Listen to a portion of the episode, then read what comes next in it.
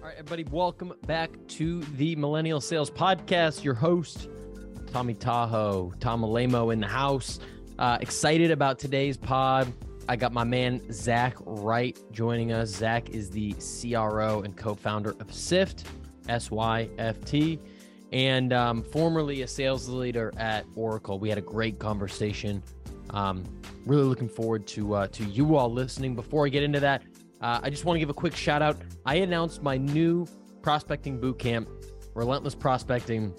It's a 30 day boot camp specifically there to help you uh, up your pipeline and prospecting game. So that includes live coaching with me every single week. It includes a 24 7 Slack channel. It includes uh, guest speakers, some former guest speakers were folks like Ian Koniak, Brandon Fluharty, Justin Welsh, Sam McKenna, people like that.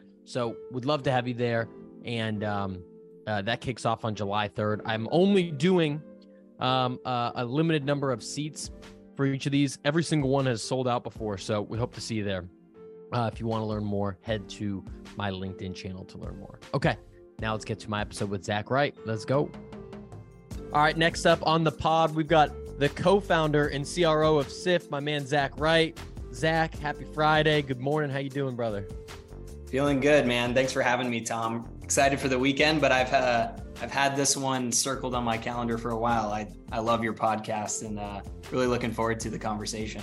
Yeah, man, I appreciate it and excited to have you on. We we got introduced through uh, a mutual friend, uh, Alex Kremer, who is a he's a friend of the podcast. So, man, I'm excited to learn more about your story and, and dive in and um, maybe just for for a quick second, we'll get into your story, but just for a quick second, just so you know, I can let people know, you know, Zach, uh, why, why should people be listening to Zach? Well, because he spent a number of years, you know, climbing the ranks at, at Oracle uh, and a few other tech sales companies, was a regional sales director, and now is co-founding Syft, uh, which is a, you know, for lack of better term, a, a, a, hot new sales tech startup, which we'll get into a little bit later in the pod. But um, Zach, tell me a little bit about. I know you you you were a football player in college, right? Um, tell me a little bit about like that journey, and I'm sure there's something there's something tied to the competitive competitive nature of football that probably led you to sales. So I'd love to you know hear a little bit about like the genesis of that. Yeah, absolutely. And like sales, sales had always been on my mind because I I grew up and my dad was a software seller and grew through the ranks at uh, at Oracle in the 90s. So I, it's oh, funny wow. that I ended up getting a job there, um, but had a ton of his colleagues that I could call on and and ask for guidance and mentorship. And I still have some of those. My godfathers, even uh, he was a, uh, a, seller with my dad at at IBM, um, and he's actually the CEO of a, a, fintech company here in Texas, so it's pretty wow. cool. Um, but yeah, just that was that was a great upbringing, seeing the potential of what software sales could unlock. Um, but yeah, your dad was an OG. Yeah, yeah, um, yeah, and like all of there were so many different problems back then, like Y2K and and that type of uh, like what happens when the uh, when it goes from 99 to zero zero? Is it gonna is the world gonna collapse kind of thing? Yeah. Um, but yeah, yeah, super interesting stuff and just idolizing that uh that lifestyle of selling software and uh, going to President's Club and all that kind of stuff. Yeah. Um, they actually had the the corporate parties back then in the 90s at Larry Ellison's house, um, which is pretty wild. Uh, but yeah, that's that's pretty cool. I ended up going to Trinity University, like you said. I played football there, uh, small D three school. Uh, I wasn't ready to hang up the cleats. Let's just say that. Um, but yeah, it was a uh, it was a great experience. Sales, I, I originally I wanted to be a doctor um, and go pre med, kind of like ninety percent of people that go to a, a school like that.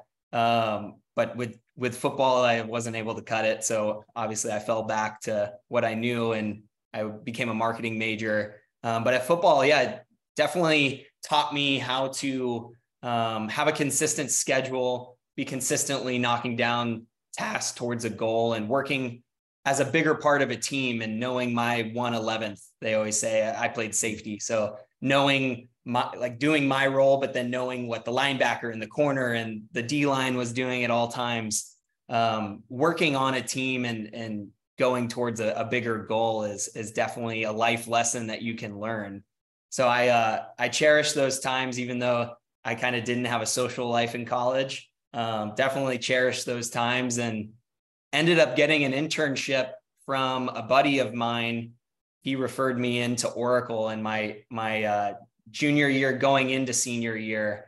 Had an internship at Oracle. Um, so it was it was great because at the end of the internship, they were able to offer me a role after graduation. So my senior year, second semester was pretty chill with like nine credit hours and yeah. just got a puppy and, and enjoyed life. It was great. Nice.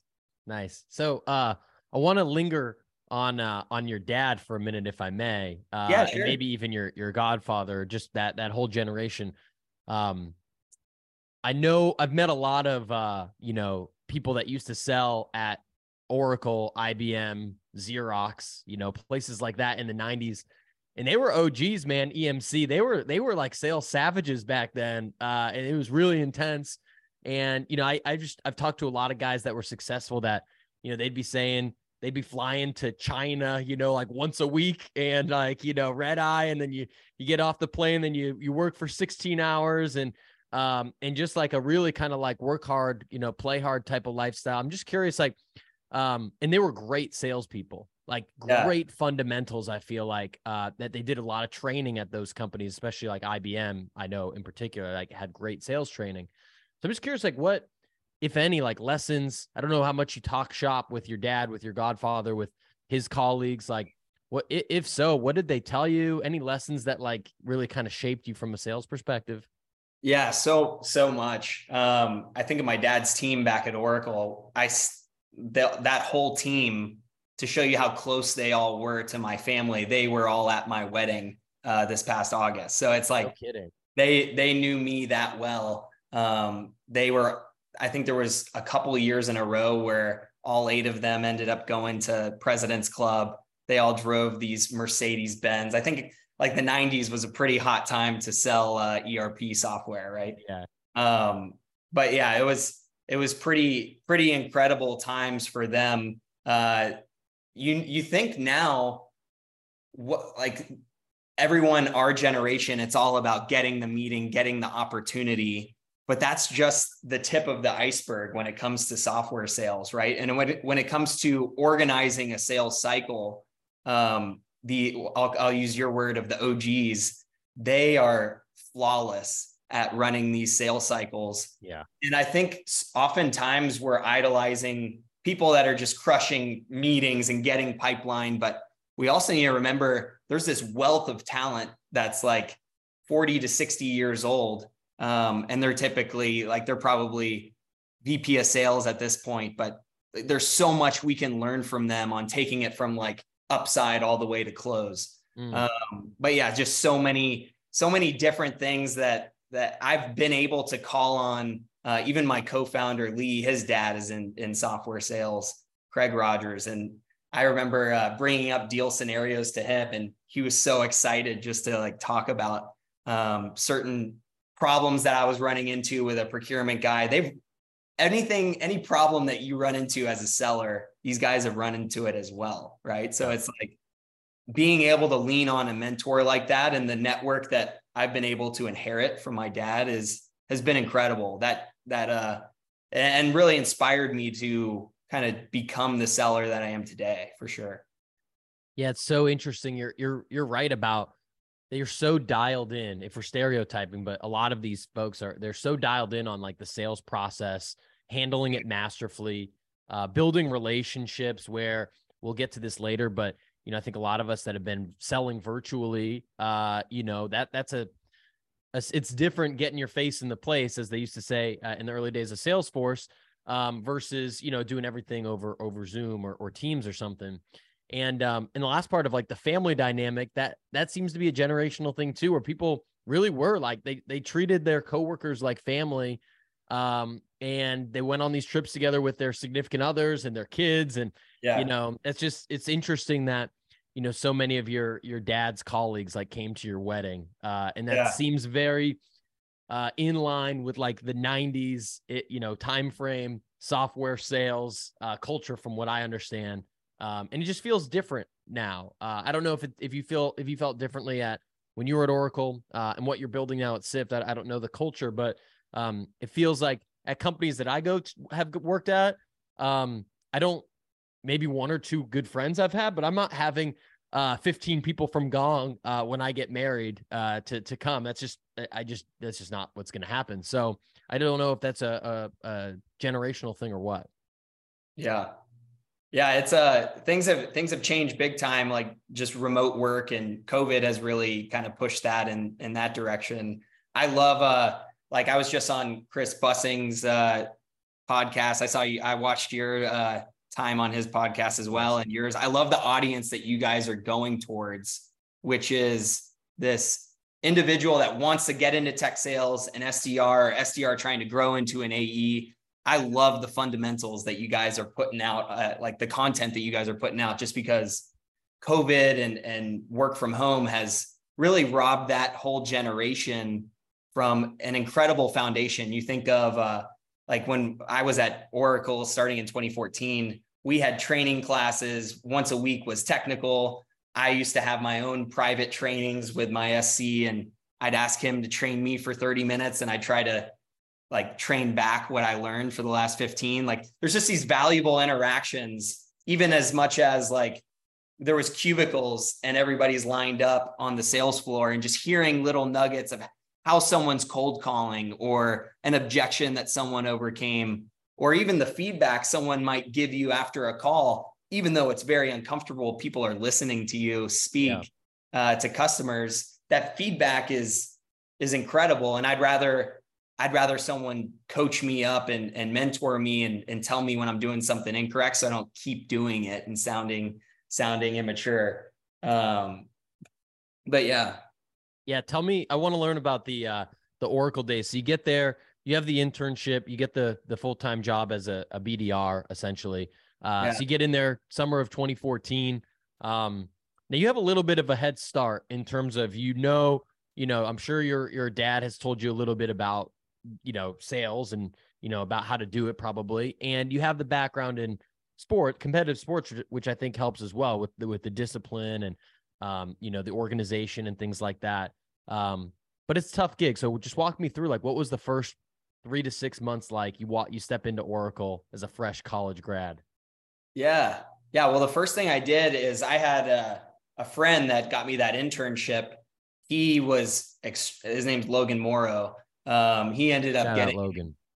Oh yeah. Well, uh, he ended up getting a uh, regional sales director role. So I was like, man, I want to get this guy as a mentor. And then he ended up introducing me to his peers, and these people were mentoring me. And sure, you got to get your your job done as a, a, we call them a BDC, business development consultant, but BDR, SDR, you name it. Um, you got to get the job done, hit your pipeline, exceed your pipeline, get your KPIs. We had to do like 40 calls a week, or no, it was 40 calls a day, 200 calls a week, and 10 hours of talk time. And they actually tracked it, which was crazy. Um, so people trying to hit these KPIs, it was a challenge.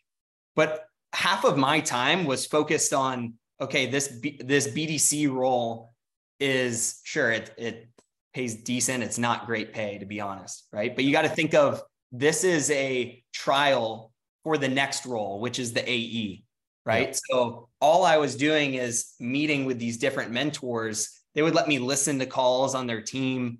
Um, and after the year was up, I had four or five offers of all those mentors. They wanted me to come on their team, and I ended up picking that that guy Logan Morrow to work for. Um, but it was just such a a cool experience that I wasn't like comparing myself to everybody else and oh I've I've hit my quota, so now I'm just going to coast. But I was using that extra time to to get mentored, listen to other people. We used to call it drive time, where you would actually like plug into their phone and listen, yeah. and like you were on mute um, but you would actually go in and listen. Uh, I actually I spent a lot of time taking what I learned, and even though I wasn't polished and wasn't an expert, I would try to teach others on the team. So already trying to like teach them best practices. And once I became an AE after the first year, I started this like hunter, like this net new hunters group. It started with like eight people and it grew to like 150 people on the sales floor that I was just giving weekly trainings to. Um, and I was like 23 years old. I barely knew how to spell B2B software. Um, but I was just doing my best to take what is working and let's let's share that with the team and have an open uh, an open network.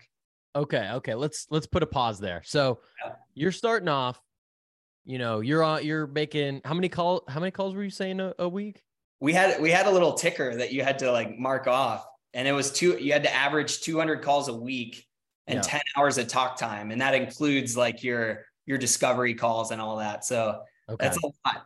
What was hard was, and I think this is a like a bad metric, but it was like it the call didn't count unless it was 10 seconds long. So Yeah. you feel yourself leaving like a little bit longer of a voicemail, and you're like, yeah. this is yeah. dumb. Every Uh, every every like 10 to 12 seconds counts when you're getting 10 hours of talk time in a week is a lot yeah, Yeah. when you're cold calling. I mean, because you don't control how many people pick up the phone. And uh, if you were working a stereotypical nine to five, that's a quarter of your time actually talking to people, which is yeah, that's in that's it's I don't know if it's insane to me, but it's that's really high. That's like that's that's wild that that's that's the metric, and you guys hit that. yeah, yeah. And uh, like Gary Smith was my my uh, SDR director at the time, and he was very big into Sandler and and all that stuff. So like we got we got to learn the best thing about Oracle was they were not afraid to bring in Sandler trainers. There's this guy named uh uh well Matt Benelli and Mike Myers at uh I think gosh they're, just started a, a new Sandler training org, but they're like probably the best sellers I've ever met. Um, and then there was John Costigan who came in with his prospecting training. John Costigan's one of the best. He actually prides himself on taking he actually makes cold calls for you in his training live in front of like 100 people That's um, legit. so you would come with a contact and a talk track and he would make it his own and cold call and he would leave a voicemail. And how many times do people respond like actually call you back from a voicemail? He would get people to call him back and he'd be like wait wait wait susie's calling. And then he would answer it and he'd pretend to work at the company and set up a meeting. It was incredible. Some of the like that guy just has so much charisma. I was like all right this guy makes you want to run through a brick wall and go pick up the phone. That's legit. That's Yeah. wild. Uh, So I want to, I, I do want to spend some time on the, uh, whatever you, the Hunters Club. Is that what you called it? What was the name? Yeah, yeah, it was just like this net new hunters club. It was, uh, it was. We would just pick a topic, and uh, there was another individual, Jess Harper. She went on to Google Cloud, and Matt Mitchell went on to Snowflake and is wildly wildly successful. There was just like these other, um, these other people that were making waves and and closing closing net new business um, I think that first year I, I had like 50 transactions. A lot of those, they were like repeat customers, but it was just like we were getting such high velocity of deals that it was insane. So management gave us the freedom, which was incredible to just like lead these trainings and we could talk about whatever we want. Yeah. Um, and we'd pick different prospecting strategies, what's working, what's not working. And it like really excited me to get into sales leadership because I could see the light bulb going off. Yeah. Um, the hard part is the whole floor is coming to you for for questions, which is difficult when you're like you feel like you barely got it together yourself, you know? Yeah, totally. And I'm, Yeah. I'm curious because I, I talk to a lot of SDRs and, and AEs all the time. And, um, you know, SDR might come to me or might be part of my boot camp and say, you know, Hey, I'm, I've been an SDR for nine months. You know, I'm doing well. I'm hitting my numbers and, uh, you know, I, I'm not getting promoted or, or something like that. Um, and, um, you know, one of the things I, I ask is like, well, what are you doing outside of hitting your numbers? Bingo. and a lot of people come back with like you know why why would people want to hear from me you know why why what do i have to offer i'm just an sdr you know i've only been doing this nine months so you what what gave you the you know the confidence to say you know yeah i'm gonna offer up like what i'm doing to help at first maybe eight people and then turned into like triple digits amount of people um when you're so new to the game like what gave you the confidence what gave you the yeah uh, you know the the thought that yeah like i i'm i'm able to help people out Yeah, what I loved was like it didn't matter how old you were. It was it mattered what percentage of your quota you were, and mm. people followed what was working. And I really appreciated that. It gave me a ton of confidence when people are coming to me and asking, "What am I doing differently?" Just to like have such stellar numbers there.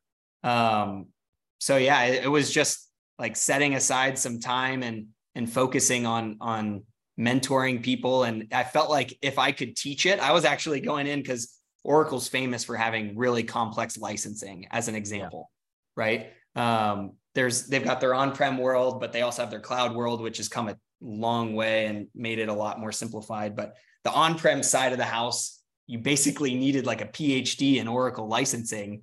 And I got really good at that from learning from other like really high performing sellers and RSDs and I started like I started becoming the de facto trainer for some of the new hires on just okay, this is how you license. And it was so complex, but because I did a lot of these trainings and public speakings, I was becoming so much more confident and my talk track was getting so much better because a lot of pitching is just practicing, right? Like getting understanding um, understanding the challenges that your customers are facing and the value statements that you can align to, which is a lot of what we're trying to automate at Syft now. Yeah. Um, but it was just it was just uh, another area to grow my personal development, which was pretty cool.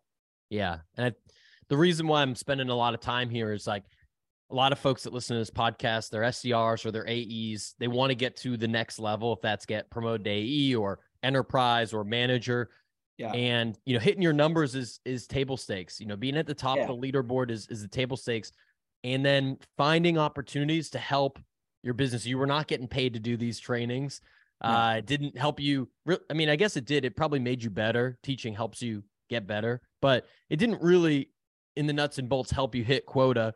You know, some could, some would say your time could have been better spent making an extra hour of phone calls because you would have been higher percent to quota, but you were you know, kind of thinking a little bit more strategically. And so I, I do want to just point that out. Um, and to carry it along a little bit in your journey, I know you at some point you, you left Oracle after a little bit. You went to, I believe, Informatica, then boomerang back over to Oracle as a as a sales director. Um, talk to me about what was your thought process like you, you seem to have a natural inclin- inclination to lead others yeah. Um, what was your philosophy, or what was kind of like the way that you led the team when you were a sales manager or sales director? Yeah, and real quick before we move on, because you made yeah. a really interesting comment. Like an SDR came to you with nine months experience. Why am I not getting promoted?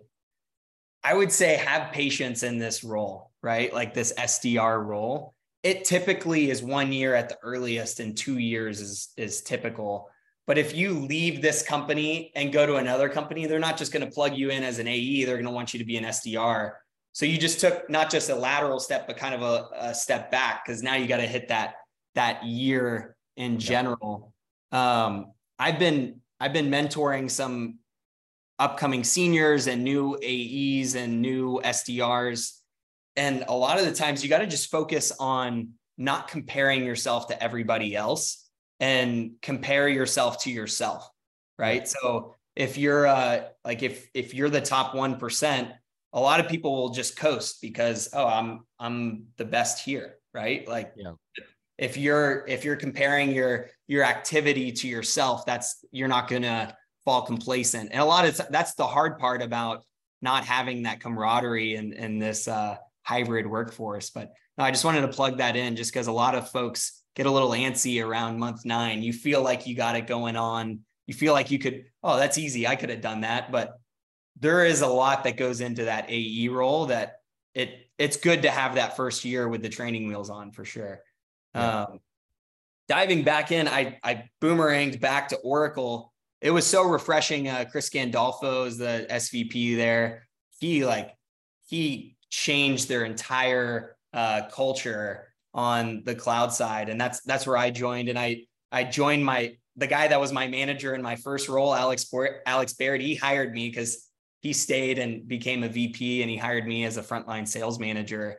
And i inherited this team um, and they were a lot of them were had like one two years experience which is typically not the field seller pedigree, right? Like typically a field seller's got maybe five or six years of inside sales experience, maybe maybe two to four on like the lower end. Yeah. But I I focused on all right, how can I how can I develop these individuals and get them confident to where they can start running their own sales cycles individually, but just getting them in person and out in the field. Remember, this is like this is 2021 so it's uh, like 2020 and 2021 so it's like the the end of covid where no one's really traveling but hmm. We were just like all right let's uh you had to have like a justification to gandolfo the svp of why you had to travel but we just were like all right well let's just make a bunch of justifications and go see customers right yeah. and i went in territory with these reps and just got to see them take meeting after meeting and gain so much confidence um, and it was it was so hard to leave to go start Syft because you build such incredible relationships with your team, uh, your front line, like your your reps. They're out there working their ass off, yeah. um, prospecting, finding new deals. They're developing themselves. We actually uh, to grow some of these skills that that they might have missed in uh, like this COVID world. It was so funny. Like when we went back to the office, all of them, it was like their first time working in an office. So they were all excited to go into the office. I was like, wow, this is so backwards from before. Yeah. Yeah. But we actually we did a, a book club together as a team, and we did a book a quarter. And on Sundays, I would prepare like slide a slide deck, and we started with Sandler, um, and we did Chris Voss, never split the difference. I know you're a big Voss fan. Yeah. Um, and we did how to tell a good story uh, and we did some other selling books. Um, but it was just so great to like everybody was reading the chapters and we were kind of collaborating on it and try to try to develop their skill sets. And that's way outside of their uh, like their job description, right? Like, yeah, who said you have to build a book report uh, as a salesperson? But like, if you can learn to tell good stories and learn to negotiate and learn to prospect and learn how to run a deal, that's so valuable and they're like it was so cool to see them put it into action like okay i as uncomfortable as it is to have a formal upfront contract let's see you do it on this call you know? And yeah. like it was just so cool to see these individuals uh progress. Yeah. Yeah i love um i love the notion of getting in in person and, and getting on the road. I actually found i was talking to someone about this uh this week that you know i found myself four I'm four months into running this business, and the first like three months of it, uh, overcomplicating a lot of things and building out all these sales sequences and trying to sell to all these cold people. And uh, and the thing that's made a huge difference in the last month is two things. Is one like just seems obvious, but leveraging my LinkedIn network more and leveraging the fact that I live in the third biggest city in the country in Chicago, uh, and just grabbing coffee with people and lunch with people and uh, I've done that, and I, you know, in the last few weeks, I've probably done that once, once a day, or, or maybe three or four days a week, where I'm on the road, you know, grabbing a coffee with someone, and that has led to deals, that has led to referrals, it's led to you know a lot of great things that I just feel like doesn't, you know, takes longer on Zoom. And um and it's not as fun on zoom uh, to be honest with you. I wish me and you were in person right now uh yeah, yeah. at a table. Um you know and and i don't you know zoom is a, is a, is necessary i think for the way of the the world. But if you have an opportunity to get out in front of customers whether it's making a business case to your vp to get on a plane or if you have a regional territory and you can get in your car or something like that um man that's where i think i i still think that's where real deals get done. I still think that's the best way the best use of most salespeople's time if you are uh, an ae and, and you're closing anything significant you know deal size it's not super you know transactional. Yeah i couldn't agree more. I uh, at informatica i covered cincinnati for a year and i uh, i can't remember the amount of trips but on the year i did 100 segments just to give you like yeah. like that's a lot of flight segments in general. Yeah. it was just back and forth to cincinnati. But i what did i do? The first thing i did when i joined informatica before i went through training before i went through anything I learned, okay, give me five customer win stories from the website. And I just went in territory and I dropped off 10 handwritten notes. Um, and that ended up getting three opportunities. And I ended up getting lunch with a CIO that was just available. And I just showed up and I was like, yeah, I flew here from Austin, Texas to meet this guy. I'd love to just shake his hand while I'm here. And like they let me go shake the CIO's hand. And he's like, well, I'm free for lunch. You want to go grab lunch? It was insane. Um, hold and, up, hold up, hold up, hold up, yeah. hold up. Okay. We need to, we need, I need more. All right. So yeah. you're in Austin, your territory is Cincinnati. You, yeah. you know, whatever companies they are, you don't have to say them, but you say, all right, I'm going to target these 10, you know, these are my A accounts. Mm-hmm. Write them a letter. You're going to drop it off at the, at the business headquarters. What's yeah. in the letter and what do you say to the person when you're dropping it off that then leads to this lunch? Because I'm going to yeah, steal love, this move next week. I love playing the new card, man. For like a whole year, I was new to the company, to customers. Yeah. like, like people love helping people that that are lost or like they're new to a situation. And I'll just tell them exactly how it is. Like, hey, I uh, I am brand new to the company, but I I chose to work at Informatica because they were the leaders in X, Y, and Z. Um, I'm just here to create relationships. I want to understand what you guys are doing um, and see if we can help. I ended up parlaying that into Informatica was sponsoring this golf event uh, at the Memorial Golf Tournament and ended up taking that CIO to that Memorial Golf Tournament. We're following Tiger and we're having the time of our life. And no, no doubt he signed the deal, right? Like people buy from people they like and they they justify the the reasoning whenever uh, like it makes sense, right? And you can yeah. sell uh, you can sell value and align to their business. Um, but you're you are 100% spot on. If there's a if it's me versus massive competitor A, and we're kind of neck and neck, and I'm there with the personal relationship, personal relationship's going to win 10 out of 10 times, um, mm. or at least nine out of 10 times. Yeah. Um, you can never be 100%, but um, yeah, I would say building relationships as a field seller is your number one job.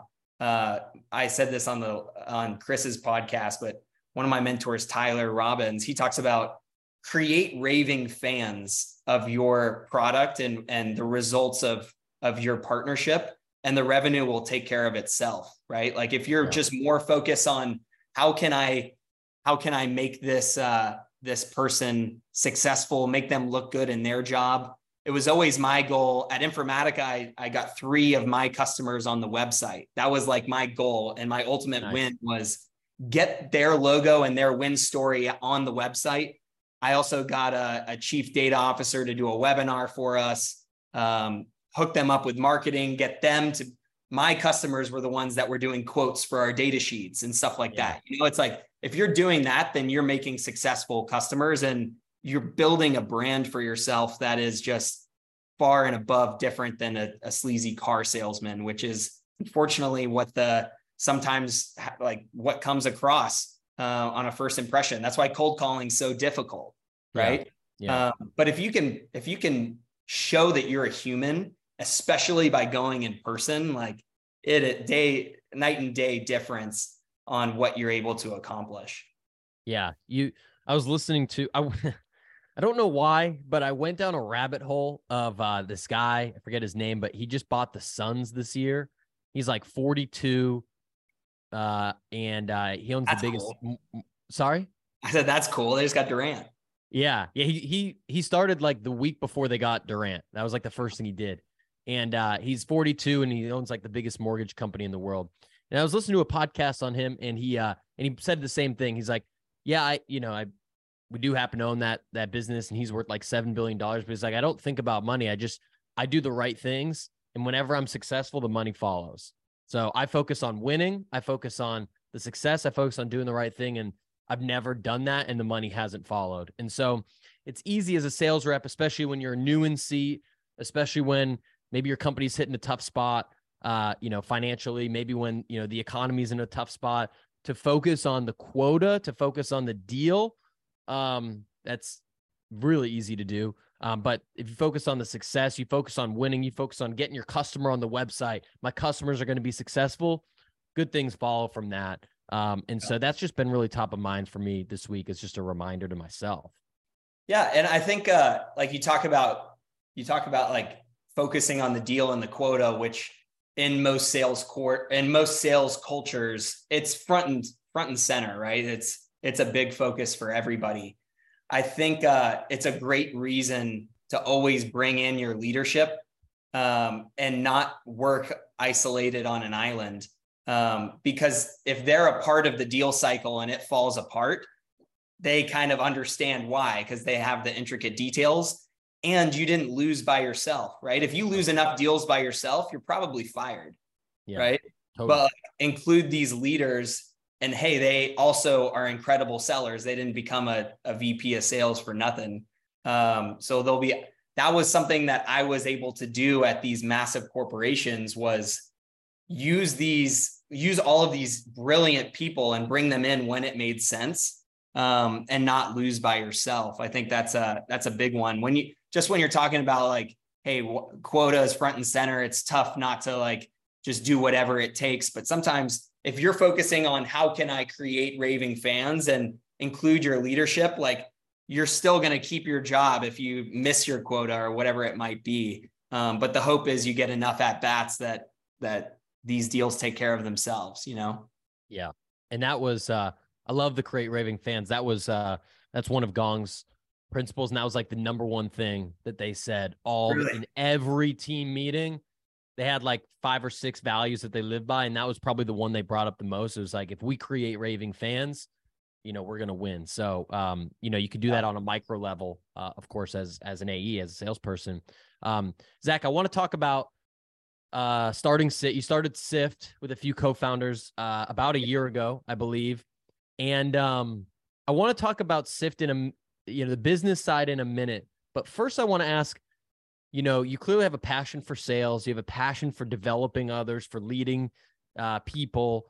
Um, you know, I don't know what your comp plan was like at Oracle, but I imagine you're making some pretty good money. Imagine you had some some RSUs going. I imagine you're probably hitting quota. Things are going good um, and then you go to you know start a business which is uh, the opposite of that financially in the early days so uh, why like just personally why did you decide to make that move yeah and my uh like my co-founder lee he he always says i want to i want to work on cool problems with people that i love and like i've known my co-founder since the fourth grade um that's sweet yeah and then we met uh, we met our CTO through a, a really close friend of ours.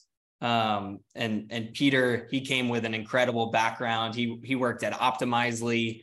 He was leading some of the uh, the largest uh, website digital uh, optimization programs at like Nike and Charles Schwab. And I think they were working with both presidential candidates on their website at one point. But he's like, yeah, I could. We came to him with, hey, we want to uh, build this, but we don't like we're not tech like Lee's uh Lee's technical, but we needed some back end work. Um, and Peter was like, yeah, we can do this, no problem. And it was it was funny how this like all came together because Lee and I, Lee worked at uh, Workday and Oracle for the same amount of time that I was working, and we we really saw the need out there for something like Syft. Um, we just had to go build it, but it was uh it was very rewarding um, every deal that you close, it's funny because like the deal sizes that we close would have been like a drop in the bucket compared to my quota at Oracle. Sure. But I'm more proud of every single deal that closes. Where like we had this uh this upfront deal that closed and it was like our first one and we were framing it framing the PO on the wall and we framed our uh like framed our first dollar. I'm looking at it over across the uh the office here um, but it's just so rewarding to work with really cool people that like are just very innovative and trying to trying to create the future of B2B sales. You know, it's like, and to think about it abstractly, it's difficult. Um, one on like a, I'm I'm going to use attention management, not time management, very purposefully, but where you spend your time as a co-founder is the hardest part, right? So like once you're starting, you've got all of these functions and i'm the only person that's really doing outbounding prospecting um, marketing all this kind of stuff um, then you think of okay we got customers we got to onboard them we got to train them uh, there's a lot of different hats that you wear that you take for granted from a big company like an Oracle or an Informatica, mm-hmm. where they're like, oh, yeah, now we just hand it to the customer success team and marketing has all these leads coming to us. Yeah. Um, but if you start just focusing on systems, like, oh, this is my outbounding prospecting and, and what system I'm going to do here, and it's yielding this result. I'm just going to focus on that for a while until I perfect it. And now what I've been doing recently is trying to get on like just do very consistent social media content.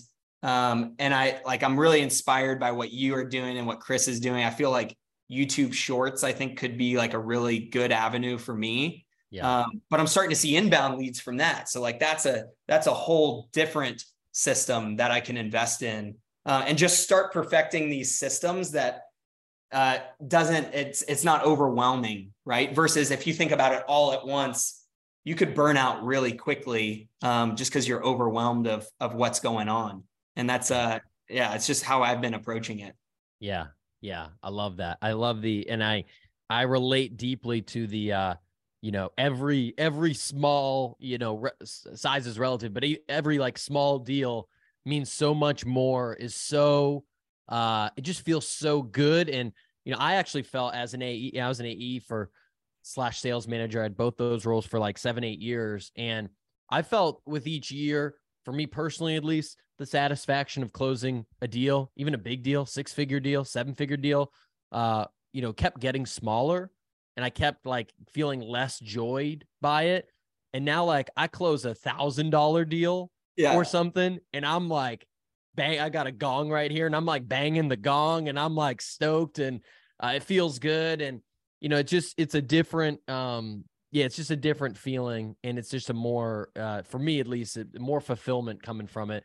And if that's not you know, every you know, some people are are AEs for 50 years and they love it, and that's great too. But yeah, I think just kind of leaning into where are you getting your satisfaction from and, you know, uh, ranking that, you know, as well as maybe what you might be making, you know, compensation wise. And it's all, it's all a part of an equation of what might be the best path for you. Yeah.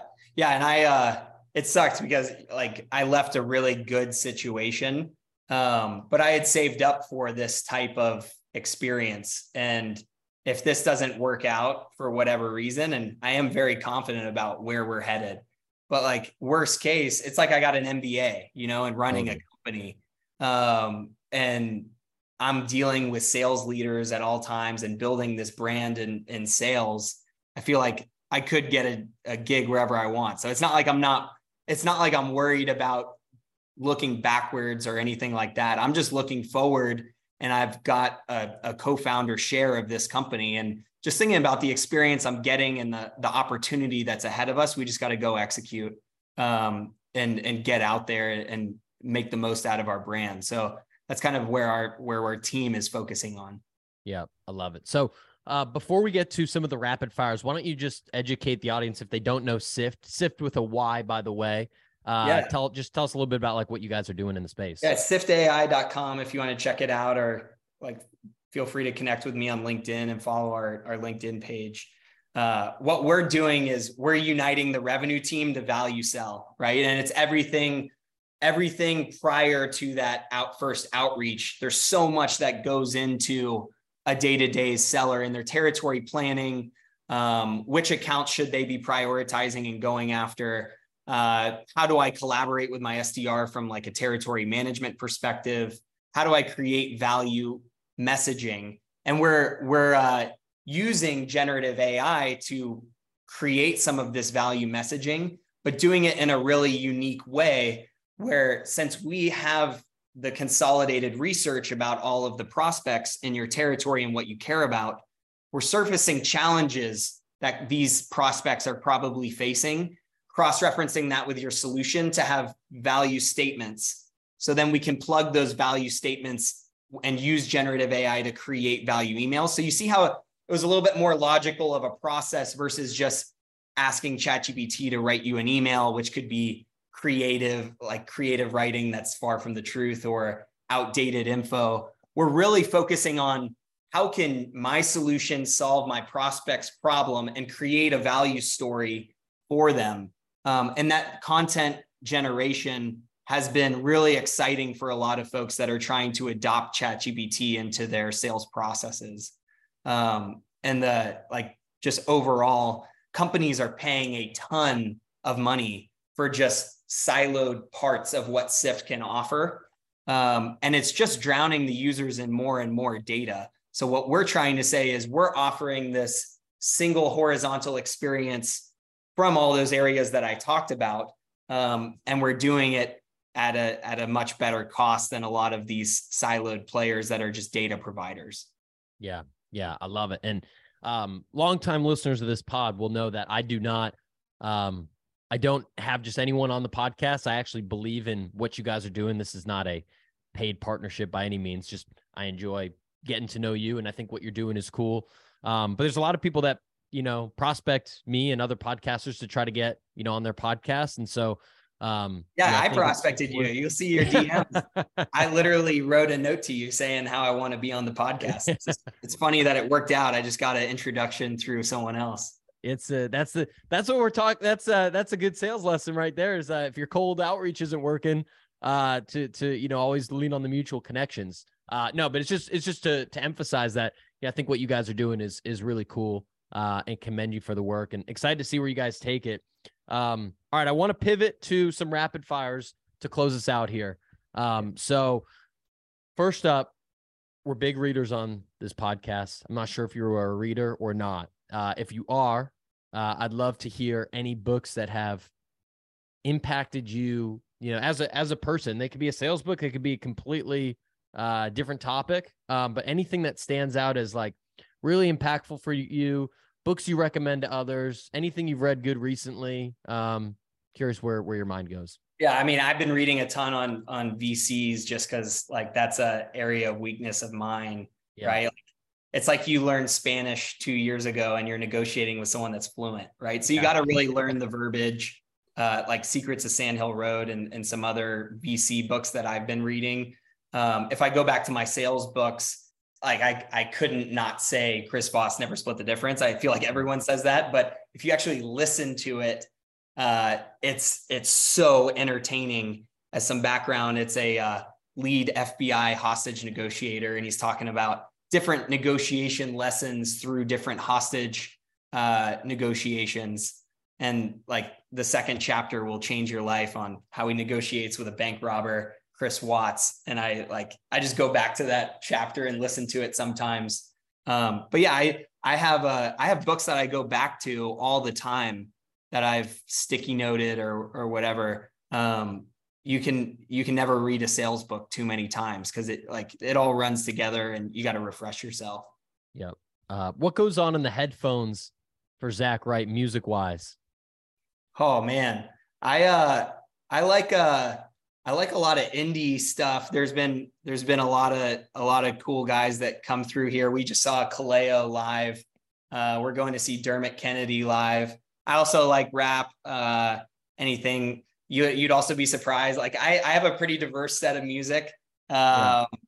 We just went to the Taylor Swift concert. I went okay. with my wife. She was all sparkled up and she loved it. Uh, big time Swifty. So yeah, uh, yeah. Respect, respect yeah. to Swift. Uh, uh, okay, so what did, she did four hours, no, three and a half hours, 44 songs with no, she didn't take longer than a three and a half minute break. I was like, and that was just to change into another outfit. I'm like, damn, respect to the hustle of Taylor Swift doing this 50 times this year. Um, like, like her music or not, you gotta love the hustle uh, and what she's doing.